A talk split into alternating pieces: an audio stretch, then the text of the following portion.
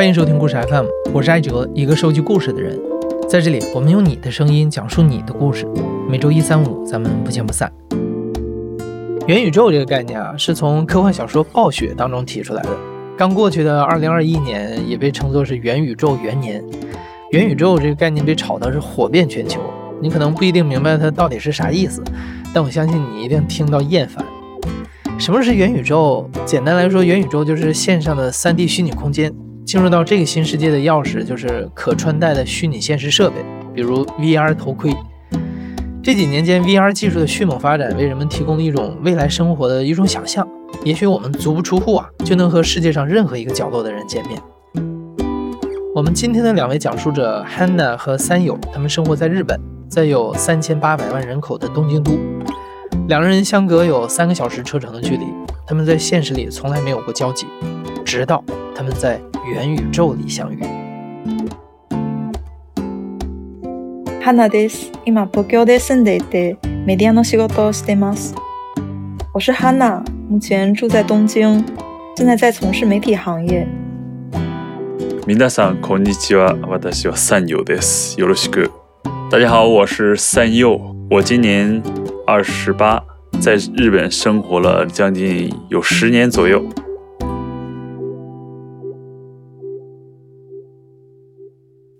因为我自己本身是比较喜欢跟朋友见面、跟朋友社交的，嗯，但是在疫情来到之后呢，就大家还是都比较害怕嘛，而且很多公司都变成远程工作了，所以基本上一天就不怎么出门的。所以，嗯，二零二零年这一年就。基本上很闷，就觉得很想找人说话。后来一个偶然的机会，我有一个女生朋友，她说她最近买了一个设备叫 Oculus，然后可以玩 VR。然后我这个朋友给我推荐的理由之一呢，就是你可以在里面跟全世界各种各样的人去聊天儿。所以当天我到他家之后，体验了那个 VR 的一些游戏啊，还有 VR 里面聊天的体验之后，我当场就下单了，然后自己也买了一台。我是一个玩家。从那个小霸王时代就一直在玩游戏，一直玩到现在。一开始其实说实在的，我对这个游戏吧，只是稍微有那么一丁点儿兴趣。刚出来那一年，我其实就是用电脑玩了一下，我觉得这游戏怎么这么无聊，就是控这个角色到处跑而已，然后跟人聊聊天。我想说，其他游戏都可以做到，我为什么要玩这个游戏？但是后来，就是我在用 VR 设备进入到这游戏的时候，可能已经是二零一九年年底嘛。因为一场突如其来的疫情，让 Hanna 和三友来到了 VR Chat，一个类似于千禧年间的初代网络聊天室。但不同的是啊，当你戴上 VR 头盔，拿起手柄，现实世界就从你眼前消失了，进入虚拟世界。这个虚拟世界是如此的真实，你在现实当中的每一个点头、每一次握手、每一回拥抱，都会反映在你的虚拟形象上。而此刻，三友就化身成为了一个动漫中的帅气直视形象，出现在日本人聚集的世界当中。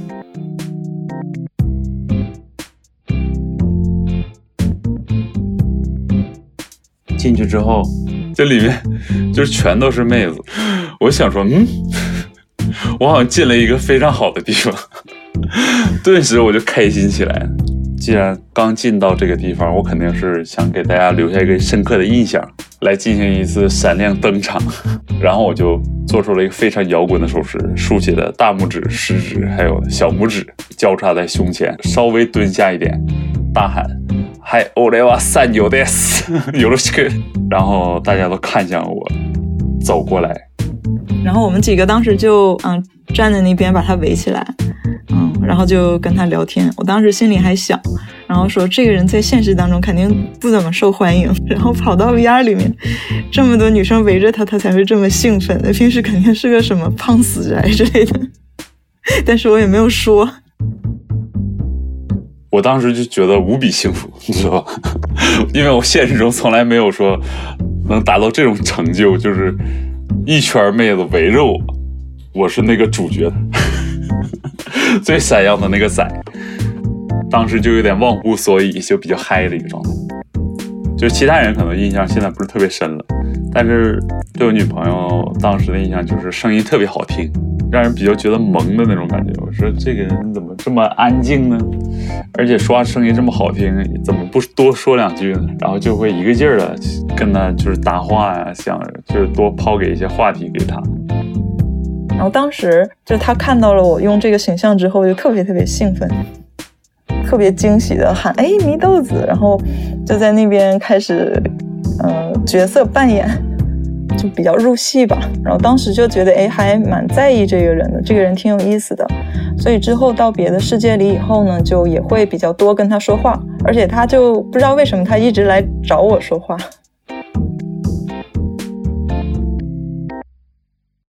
聊了一阵之后，一位老玩家提议带着这群新朋友看看不同的聊天室。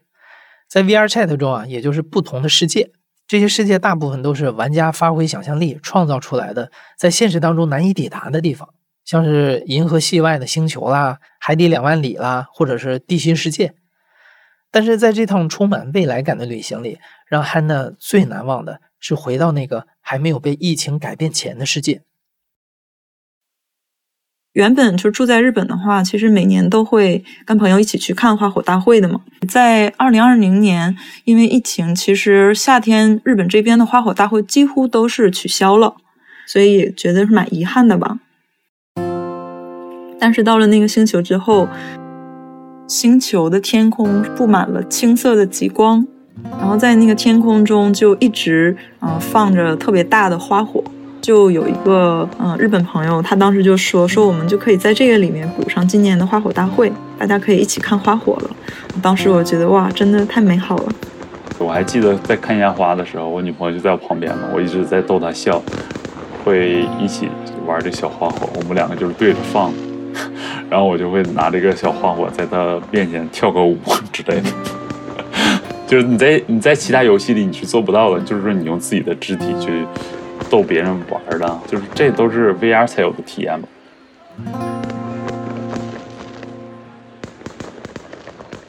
当时，嗯，我们就一起玩线香花火之后，我对他就很有好感了嘛。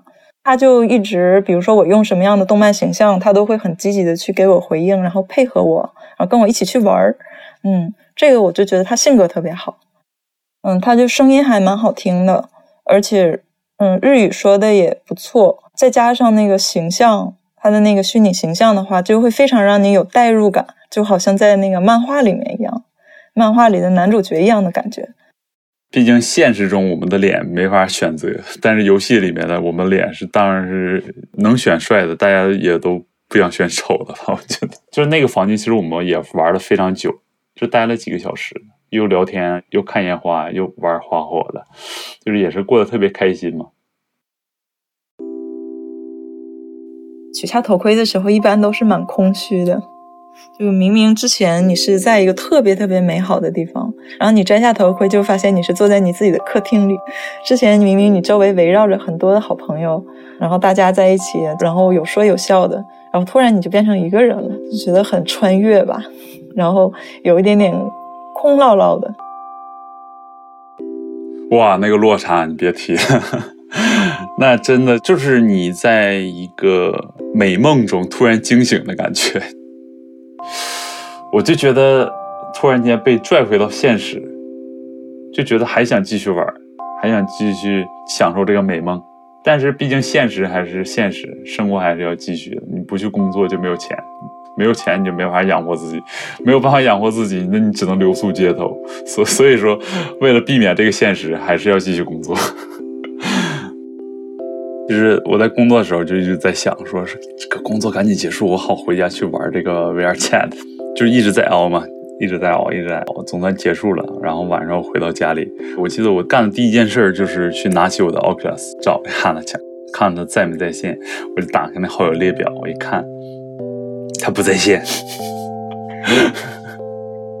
那我想说，那我就先吃个饭吧。吃完晚餐之后，我又回来，想说他差不多应该上线了吧。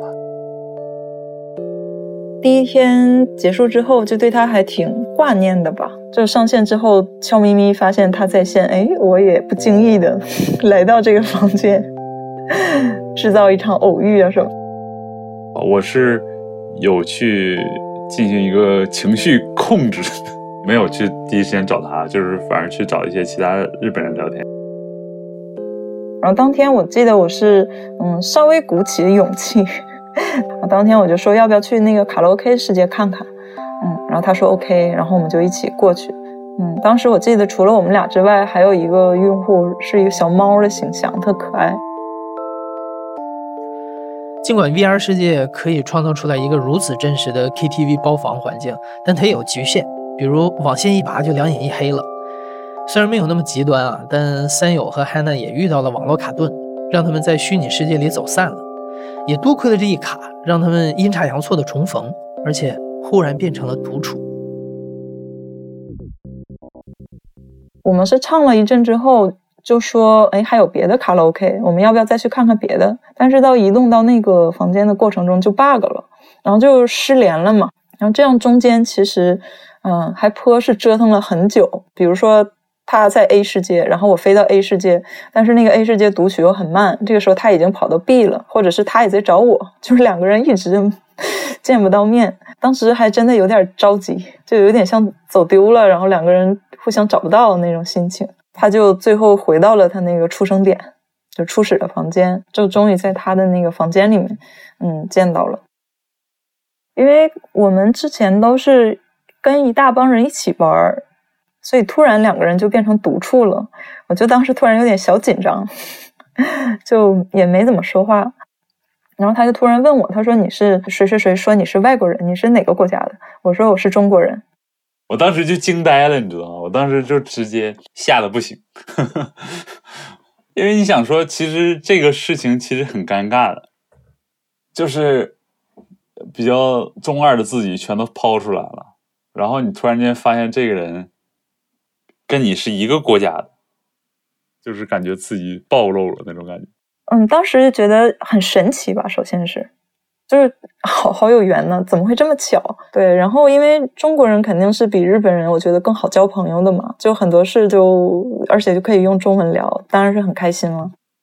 就我们两个都是在那边笑了很久，这也是太搞笑了，互相都以为对方是日本人，结果整了半天两个人都是中国人，而且还是东北老乡，就直接连地域都一样的。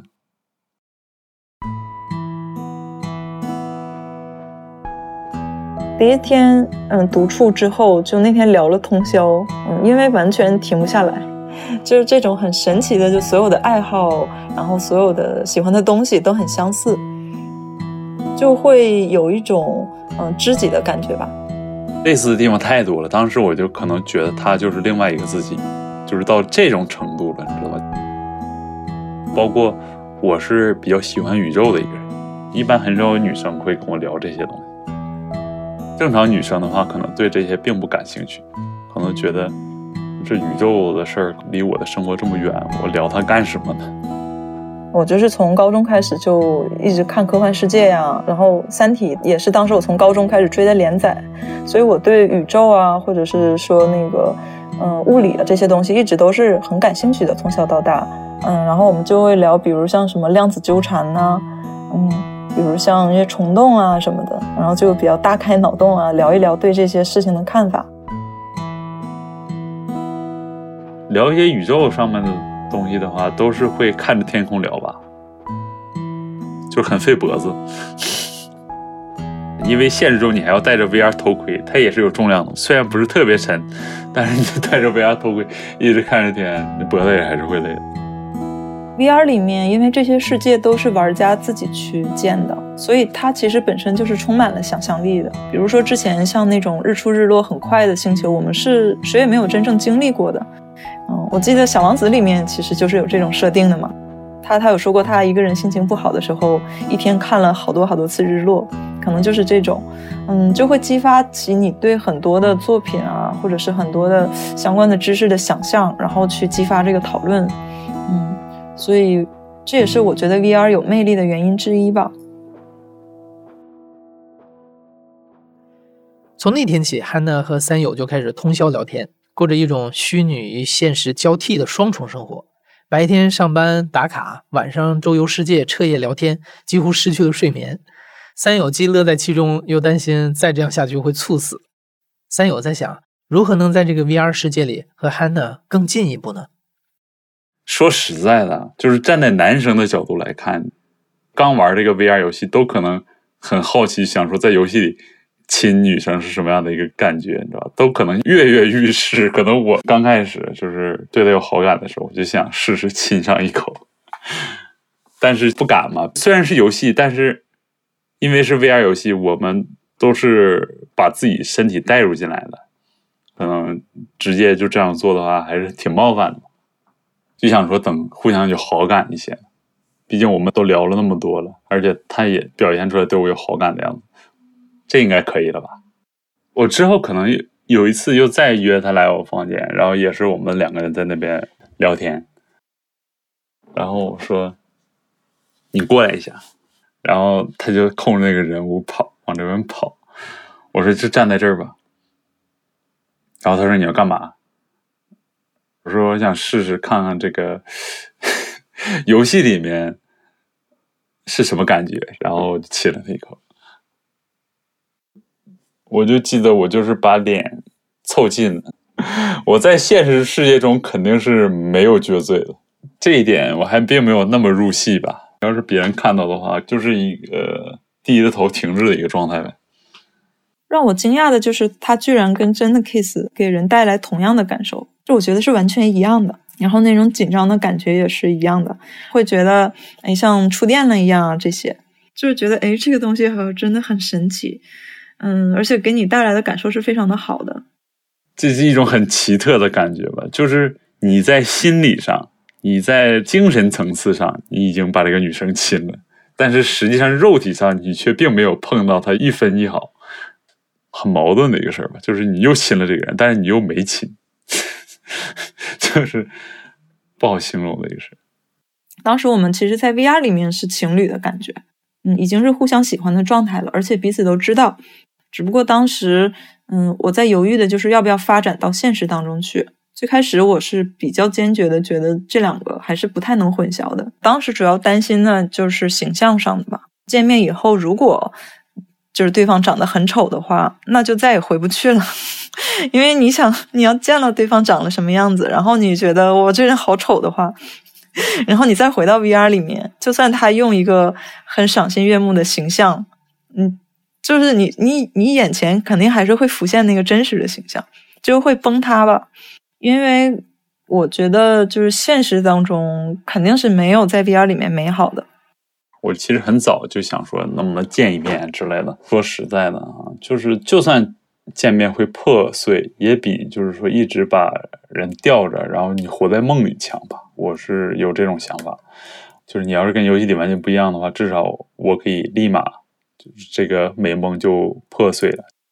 随着我们聊的越来越多，然后两个人感情也越来越深，其实就会就想要见面的这个想法可能会越来越强吧。然后我可能也会慢慢的觉得，哎，是不是应该见一下？我想在游戏里面把他约到现实中来，你想把一个人从虚拟世界中拽到现实中来，都是比较困难的一个事情。所以说，我就要想一些办法，就是真正就是说实施出来，就是可以办成这个事情。我提出了一个在他看来非常浪漫的一个约会方案吧，而且我这个约会方案可能对于某些人来说就是非常过激。非常少儿不宜的一个。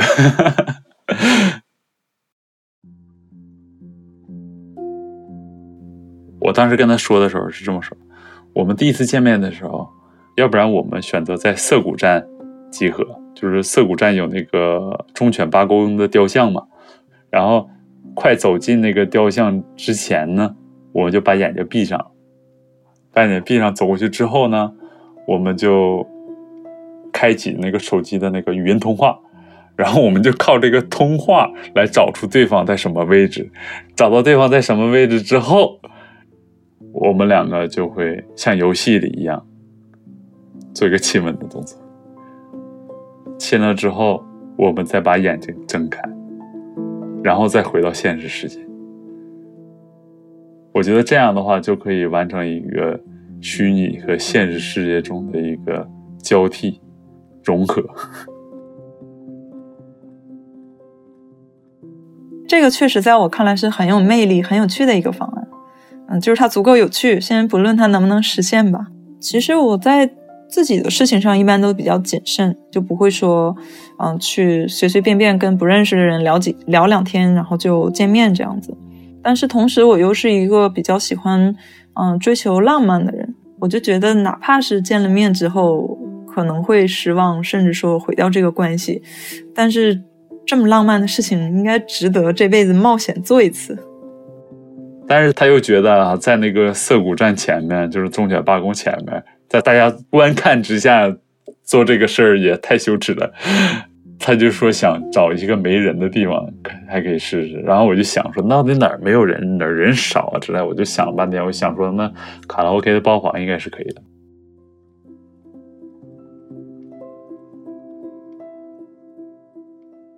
这次约会的时间最后定在了二零二零年的最后一天，在涩谷的一家 KTV 见面。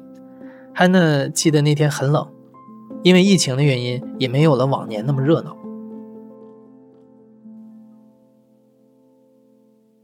印象特别深的是，当天好像我们约的是晚上见面，但是从下午开始就特别紧张，特别特别紧张。我觉得我人生都没有过这么紧张，无论是面临什么高考啊，还是什么大型考试、大型的活动，我都没有过。就包括我也是，我一开始说的时候。觉得也没什么大不了的，反正我也都这么大了，是不是？反正就是弄点新鲜好玩的，试一试就好了，也不会有觉得什么害羞的什么东西。但是真正实施之后，就觉得啊，还是挺紧张的。进了房间以后，就用微信告诉他是哪个房间。然后我们之前其实有选几首歌嘛，然后我就准备好歌之后，就在那边坐着等他。我选这几首歌里面，嗯，有一首歌叫做《Reality》，它是一个名叫《初吻》的电影里面的一首主题曲，而且它那歌词也特别符合我们当时的主题，从虚拟到现实之类的，就是我觉得非常符合我们两个，所以说就选了这首歌。然后我就把这个歌放了之后，我就闭着眼睛坐在那边等，就特别特别的紧张，然后就感觉到那个门开了。我记得我推进门走进去的那一刻。毕竟眼前是一片漆黑，再往前走两步的时候，我就摸到那个沙发了，凉凉的。我就摸着这个皮沙发一一路往里面走，他就坐在这个沙发的尽头，他就好像 就很小心的，然后坐在那边，因为是冬天，就感觉一股寒气靠过来，然后我就能感觉到有个人坐在里面嘛，我就伸手去摸了一下他的头，应该是，然后我就伸手给他。抓过来，给他捞过来，嗯，然后我就开始去亲他。首先，第一感觉就是凉，因为他刚从外面进来，就感觉凉凉的。但是怎么说，又很安心吧？因为，嗯，在那个瞬间，你会知道，其实 VR 里面很多的东西，它再怎么美好，再怎么先进，然后再怎么符合你的幻想，它都是不能战胜现实当中的东西。就是在那一刻，我就很确定，就是我可以说 VR 里面的接吻也很美好，但是你真的现实当中跟这个人接吻了，你才会发现，原来现实当中就是你的 DNA 真正是渴求的东西，就是人跟人的这种接触吧。迄今为止也是第一次有这种感觉，就是在游戏里面特别喜欢一个人之类的，然后总算到现实中。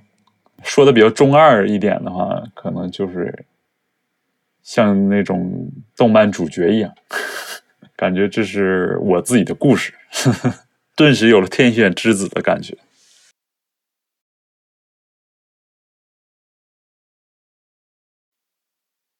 这个音乐之播完之后，我们两个当然就是睁开眼睛了，我们两个就开始四目相对，然后你看着我，我看着你。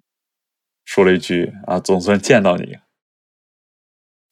我睁开眼睛看到他，就长得很符合我的审美。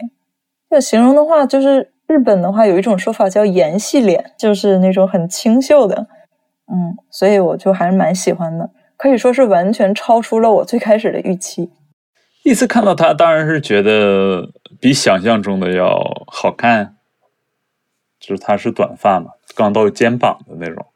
皮肤也是白白的，然后眼睛大大的，哦，我觉得可能我不太擅长描述这些东西吧，就觉得挺好看的，就是想说哇，我在游戏里居然还能碰到这么好看的女生。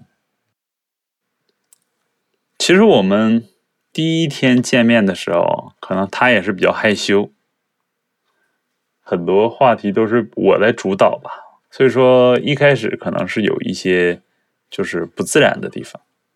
不过呢，就在我一点点的给他破冰，就是那种。打开他的那个防备之后呢，就是我们就会聊的越来越多。包括我记得我们当时从那个卡拉 OK 出来之后，也是一路上在聊天。因为我们之前是说好，嗯，他说他不太喜欢做计划，他说我们当天可以在涩谷就随便看一个店，觉得好就进去这样。所以当时我也没有做什么期待吗。我当然是有备而来啊，就比如说我前一天的时候，我去探查一下地形。然后我就把附近的那个一些路啊都稍微转了一圈我为了跟他见面，为了跟他这个约会的时候，特地去买了一件衣服。我记得当时买的那件衣服应该是三万日元左右吧。哇塞，我我真是觉得他太拼了，太卷了，真的。然后他当时有给我留下了一个悬念，就是他当时中间有一个小时。就没有说要干什么，但是他又透露了说，好像是要干什么。当时我是想给他一个惊喜嘛，因为他不知道这个事情。反正我就是拉着他走到地下室，进到那个房间里之后，我就让他把眼睛闭上。当时就我还是有点紧张的，我在想这什么地方？该不会什么什么情侣酒店之类的吧？还有点小怀疑。嗯，但是进去之后，我马上就知道是做什么了，因为进去之后就是一个。嗯，练舞房嘛，我就开始在这个房间里面进行准备，我就把这个照明啦弄得比较浪漫一点，然后好像是有音响，然后有灯，而且它那个灯还是自己加工过的，然后他自己弄了一个色纸，就是那种透明的蓝色的纸，然后放到地上之后，整个房间就变成那种淡蓝色的了，嗯，就特别漂亮。他先开始放着音乐嘛，他准备了一个歌单，然后之后他。我才知道，他整个歌单里面的那个乐曲顺序都是有设计好的。为了凑这个歌单，我记得找了好几百首歌，我记得挑了十几首吧，就是当天晚上可能需要用到的一些比较适合跳舞的一经典老歌。然后在第一曲的那个旋律开始之后，就像他就像电影里面那种，就是伸出一个手，然后邀请我跳舞，然后我们就开始跳。就像我们在游戏里面跳舞是一样，只不过跟游戏里不一样的是，他跳舞会一直踩我脚，这是现实中这个跟游戏里最大的不同啊。因为我其实不是一个平时会跳舞的人，对我来说还是有点，嗯，有点惊讶的。但是这个 idea 对我来说又是很浪漫的，我也挺喜欢，所以他也是就一边笑话我，然后一边跟我跳。我们两个可能就这样跳了三十几分钟，然后我可能觉得时间也差不多是时候，我就顺势我就跟他来了一个告白，然后我说我第一次碰到能跟我兴趣爱好这么相似的一个女生，可能我今后也不会再碰到这样的人了，你愿不愿意跟我在一起？他第一反应不是说答应我，也不是说拒绝我，而是。而是哭了，我当时觉得特别的浪漫，因为你很难想象有一个男生能够把那些影视和动漫里面的东西去真的做到生活里面。其实我也是，我也情不自禁的哭了，但是呢，但是我又不想让他发现我哭了，我就让他靠在我肩膀上。我说你在这儿哭吧之类的，就是把他搂在怀里啊，我就默默的，就是也开始哭。然后呢，他哭了一阵之后，然后我又问了他一次，我说：“那你就是想好了吗？”当时我就答应了。然后在那种气氛下，我觉得没有人会拒绝。然后我们就继续跳舞，然后跳到所有曲子结束之后，然后我们就就手拉着手一起出来。嗯，而且还在那个舞厅外面拍了一张自拍，哎就是我们第一张的合影，真实世界里面的合影。后来我们都都迫不及待的把那个合影发给自己父母报告。从那天开始算起，三友和 Hannah 已经谈了一年多的恋爱了。在刚刚过去的这个情人节，异地的他们再次相约在 VR Chat 里约会，一起看看属于他们的不存在于地球的独一无二的世界。再一次让汉娜惊喜的是，当三友在 VR 世界中递给他礼物的同时汉娜的腿上竟然也感受到一份沉甸甸的重量。原来三友悄悄来到了他家，经历了这段如梦似幻的恋爱，三友和汉娜对于虚拟现实有了更深的理解。现在的互联网，我们通过屏幕去聊天，通过文字去聊天，可能是一种扭曲了人跟人本来交往方式的一种方式。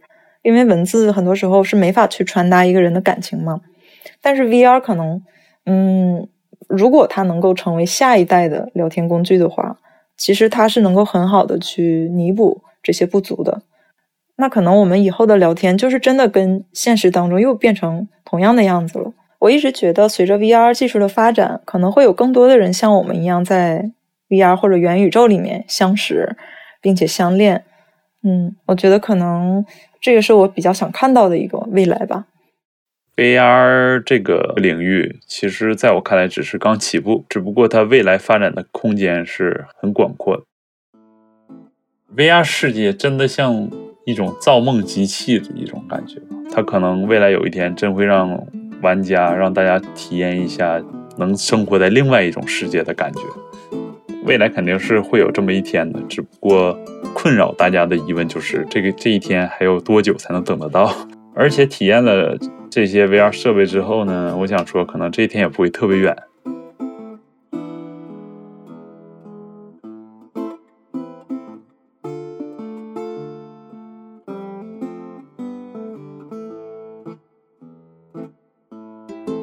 你现在正在收听的是《亲历者自述》的声音节目《故事 FM》，我是主播艾哲。本期节目由嘉文制作，声音设计桑泉，实习生王一冲。感谢你的收听，咱们下期再见。